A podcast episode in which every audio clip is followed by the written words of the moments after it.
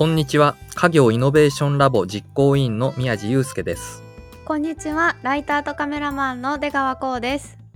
NN 生命がお届けするファミビズラジオ新しい家業の話。この番組では先代から受け継がれてきた家業、すなわちファミリービジネスの新しい継ぎ方、今までにない関わり方を実践しているゲストをお招きし、家業に関するちょっと面白い取り組みを紹介していく番組です。過去の伝統を受け継ぎながら未来を作り出していく。これからの家業との関わり方を見つけていきましょう。さて、今回と次回にわたって、そば島製缶株式会社の石川隆也さんをゲストにお招きします。石川さんをお招きする今回は Yes We Can 家業改革の肝は意識改革にありというテーマでお話をお聞きします。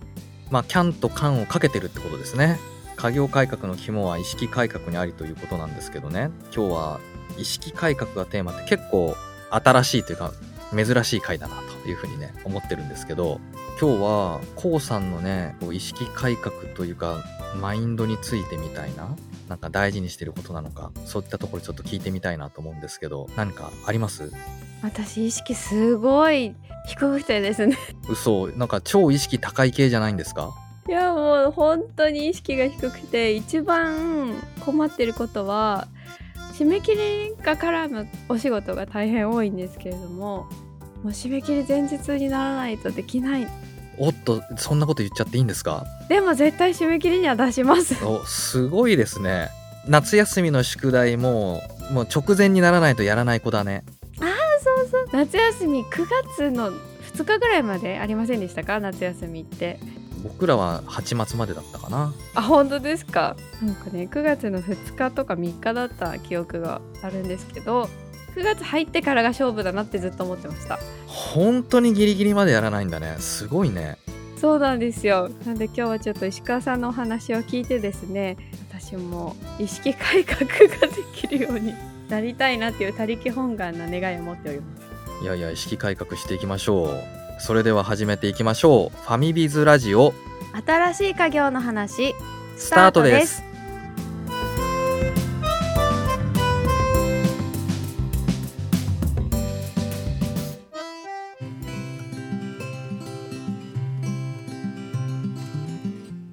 新しい家業の話。本日は石川さんにお話を伺っていきます。よろしくお願いします。よろしくお願いします。石川さんに今回は Yes We Can 家業改革の肝は意識改革にありというテーマでお話をお聞きしますでは早速石川さんに自己紹介をお願いしたいと思いますよろしくお願いしますはい、ありがとうございます。石川隆也と申しまして、愛知県天郡でですね、カンカンの会社を継いで、今2年ぐらい経つですね、ところです。10年ぐらい金融機関で働いてまして、1年発起して家業を継ぐことを決心して、2020年の4月ですね、鳥羽島製缶株式会社という缶の家業に帰ってきて、今やってます。よろしくお願いします。はい、よろしくお願いいたします。一年発起っていうことは、最初はあんまり後継ぐ気はなかったってことですか？そうですね。サラリーマンやってる時はやっぱ仕事楽しくって戻んなくていいかなっていう気になってましたね。それなんでまた戻ろうと思ったんでしょうかね？そうっすね。もともとはやっぱり家族からいつかは帰ってくるんだよねみたいなことはずっと言われて育ってはきたんですけど、仕事楽しくってやりがいもあってで、このまま人生行ってもいいかなって思ってたんですけど、やっぱり自分がじゃあ60とかになって定年するときに振り返ってみて家業を自分が継がなくってその会社がなくなっちゃったっていうのを想像したときに自分を育ててくれた人たちがなんか職失ってみたいな獅子類類屍の上に僕の人生がなんか立ってるっていうのはすごく嫌だなって思ってなんかすごい自己欺瞞だなって思ってあの悩んで帰ってきたって感じですねお俺が会社を変えてやるぜとかそういう感じではなかったんですね。全然ないですね え、それが何歳ぐらいの時ですか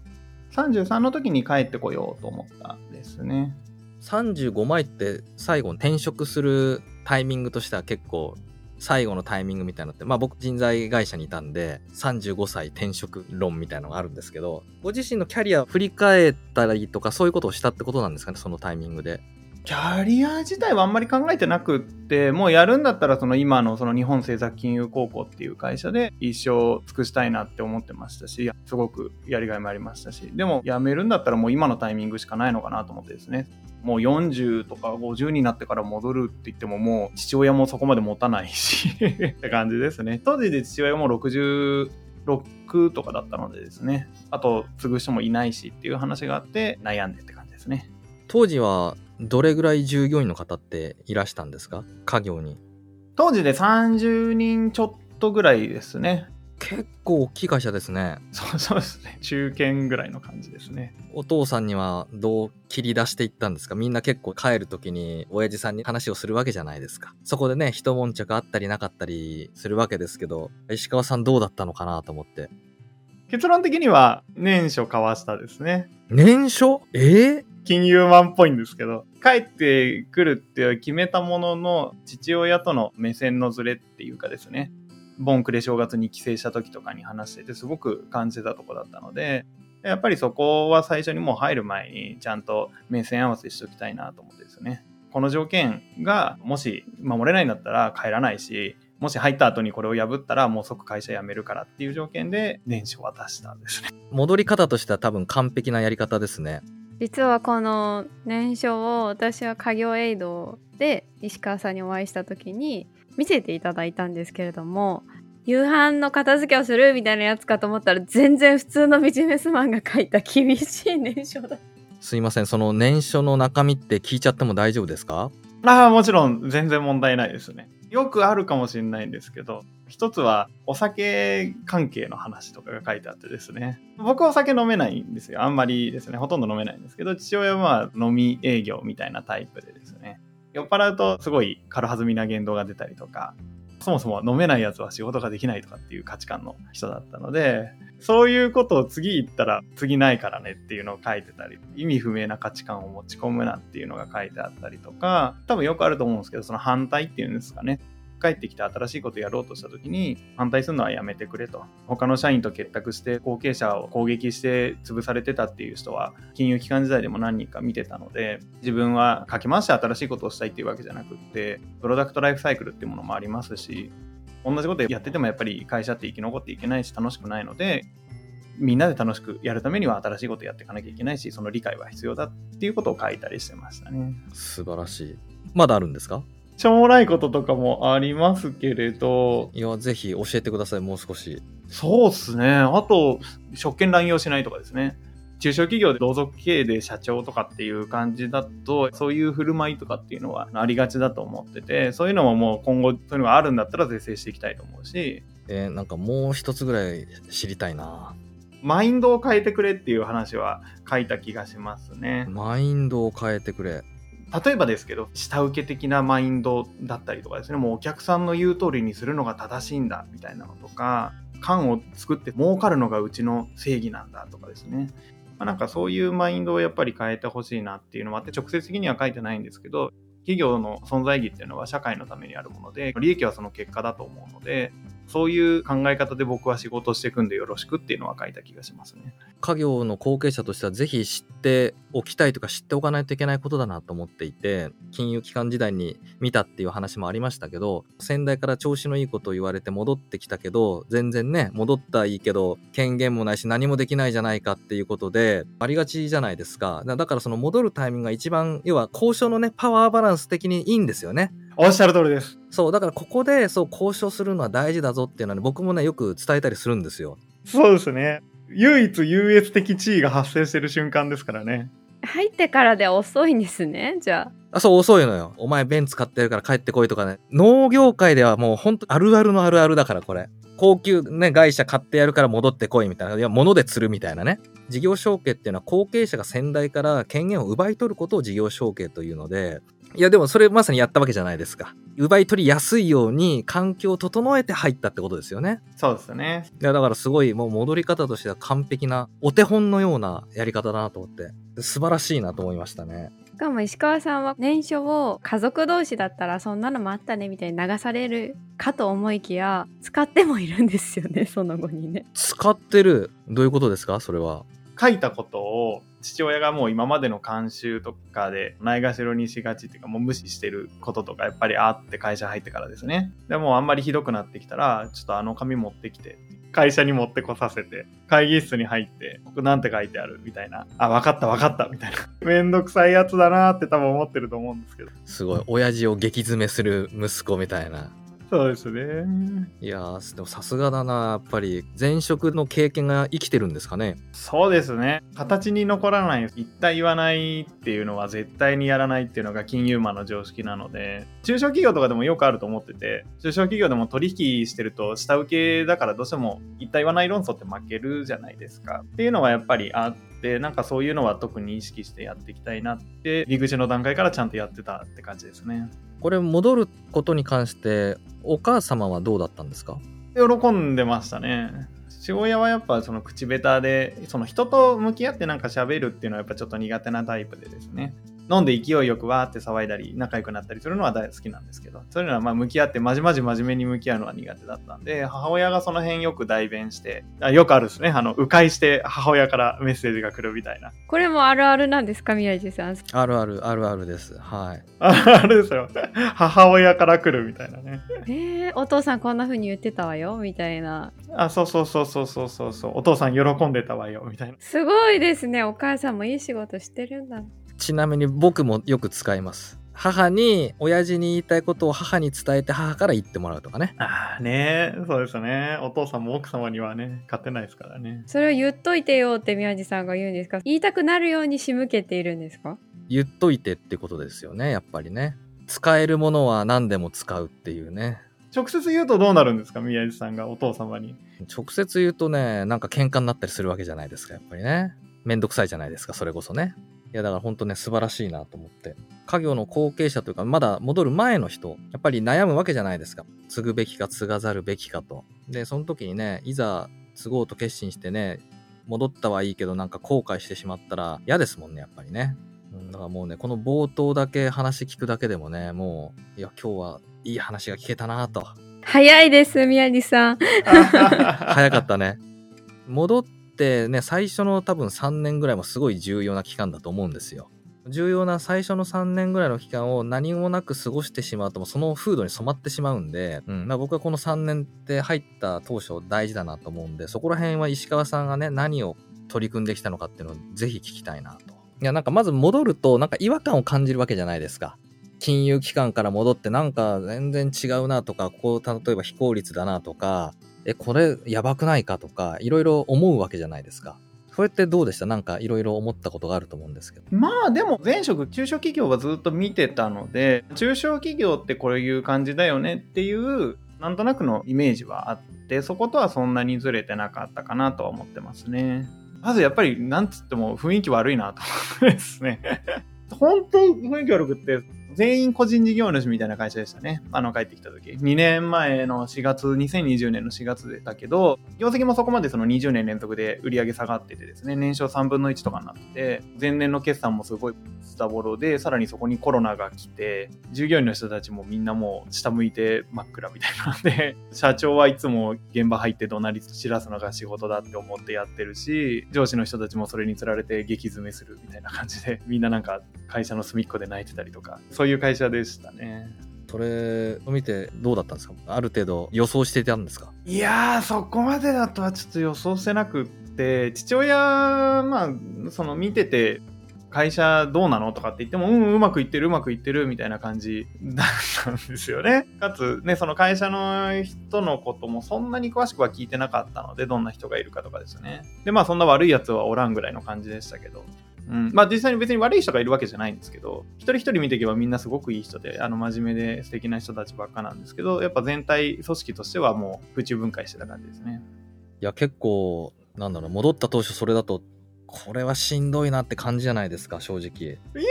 まあそんなしんどいとは思わなかったですね。どうすればもっと良くなるかなっていう感じですかね。いろんな人の話を聞くと多いのはね前職と入った当初の家業の大きなギャップみたいなものに強い違和感を覚えて変えていこうっていうふうに思う人がかなり多いなっていうふうに感じてたんですけどなんか石川さんはちょっとその感想とちょっと違うかなと思って。外の世界の常識持ち込んでもやっぱり違うと思いますし、そもそも僕、大卒で日本高校っていう、まあ結構大きい会、しっかりした会社で働かせてもらってっていうのは確かにあるんですけど、だけど、それが別に正しいわけではないですし、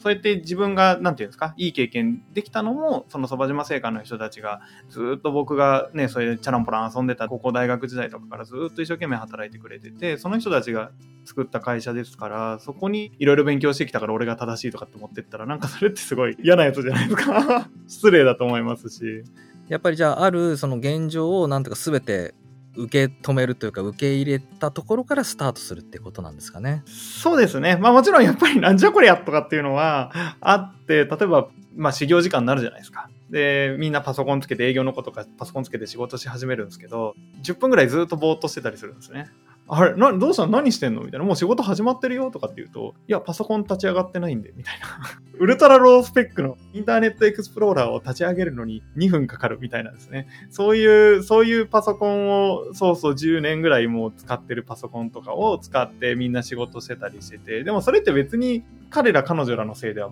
全くやっぱりなくって、環境を作るのはやっぱ経営者の仕事だと思いますし、ね、そこをなんか僕が帰ってきてなんじゃこりゃとかって言っても、驚きはやっぱりするんですけどって感じですね。父ちゃんに頼んで、もう新しいパソコン全部買い替えていいよねって言って買いましたけどね。じゃあ結構最初入って、社員の方の様子を結構注意深く見てたんですかね、最初の頃は。そうですね。結構見てたと思いますね。最初は工場の現場入って半年ぐらい修行して、その後営業をやってみたいな想定をしてたんですけれど、会社入って半年ぐらい経ったところで、あの仕事誰もやってないけど大丈夫みたいなのがいっぱい出てきて、僕が入る直前に辞めた人がいて、その人の仕事とか棚上げで誰も着手してないみたいな仕事とかが結構あって、で、そういうのをやらなきゃやらなきゃって言って、やり始めて、みんなとコミュニケーション取る機会すごく増えて、みんなのこと見るようになってって感じかなと思います。工場には半年間最初入らずに、その辞めた人の仕事を受け取るところからスタートしたってことなんですね。そうですね。それも聞いてなかったんですけど、最初はもう父親から工場入ってって言われてて、工場入ってたら、工場から戻って、あの事務所戻ってきたら、すいません、これって誰がやるんですかみたいなことを僕が聞かれるわけですよね。あなたがやるんじゃないんですかみたいな。聞いてないですけど、みたいな感じでやり始めて。で、だから現場も営業とかも実務の現場っていうところに2年3ヶ月ぐらい経ちますけど、まだ一度もやってないですね。実質的には。最初じゃあ現場から入ろうと思ったけど営業部門から誰もやってなかった仕事を始めるところからスタートしたってことですねそうっすねそうっすねじゃあ割と自然にフラットな目で入っていったって感じですねちょっと俺がいろいろ変なところをチェックするぞとかいう感じではなかったわけですね。全然そんなつもりもなかったですね。でも既存社員の方からは石川さんになんか相談が相次いだんじゃないかなという感じがしますけれどもそんなに厳しそうなお父様なのであればそういうことはなかったんですか？いやいや、まあやっぱりね、他の後継ぎの人たちとかも多分そうだと思うんですけど、来ますよね。社長には言えないけど、こいつになら言えるし、こいつに伝えてもらおうとかっていうのもやっぱりあったと思いますし、まあいろんな人からこの会社どうなってんだとかっていうのもいろいろ言われましたし、そうですね。結構責め立てられることもありましたね。え、この会社どうなってんだとかっていうのは言われるんですか？言われます言われます。やっぱり帰ってきて最初にいろんな人に言われたのはうちの会社の給料っていつ上がるのとかずっと思ってたんですね きっとね多分ずっと思ってたと思うんですけどボーナス入ってこないけどどうなってんのとか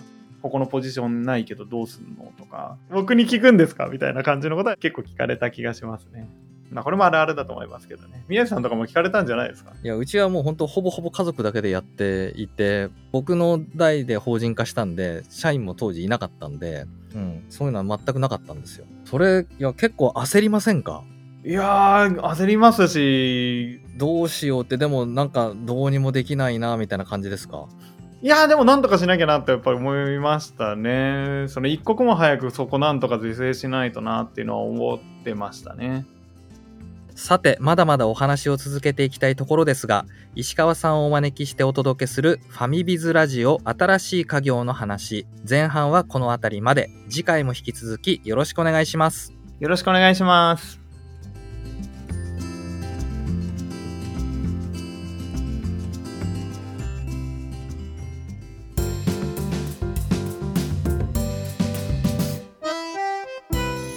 ファミビズラジオ新しい家業の話、エンディングの時間となりました。まあやっぱり年初についてね印象に残りましたよね。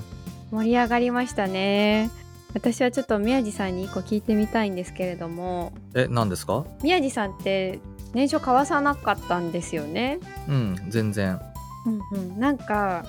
タイムマシンで戻れるとしたらこれだけは交わしておくのにっていう年初の項目ってありますか？そうね。まあ年初ではないけどやっぱり戻る直前のその交渉として法人化するにあたっては自分が筆頭株主になること。当時こういった後継者としての知識全く持ってなかったので僕戻って1年後に法人化したんだけど普通に親父が筆頭株主になっちゃったんで今だったらもう絶対それはないだろうなと今でも後悔していることですね。そうだったんですね。やっぱ年初の話が出た時もおっしゃってましたけど交渉タイミングを持ってる時が一番大事なんですね。そうなんですよ。なのでねまあ今日もね聞いてくださったリスナーの皆さんもねぜひ自分が立場の強いタイミングでねいろいろ交渉して有利な条件を引っ張っていくといいんじゃないかななんて思っております。ありがとうございます。はい、えー次回もね引き続き石川さんをお招きして「Yes We Can 家業改革の肝は意識改革にあり」というテーマでお届けします。番組のハッシュタグはカタカナでファミビズ。そしてポッドキャストのコメントでもご意見ご感想お待ちしています。NN 生命がお届けする番組「ファミビズラジオ新しい家業の話」お相手は家業イノベーションラボ実行委員の宮地祐介とライターとカメラマンの出川こうでした。また次回お会いしましょう。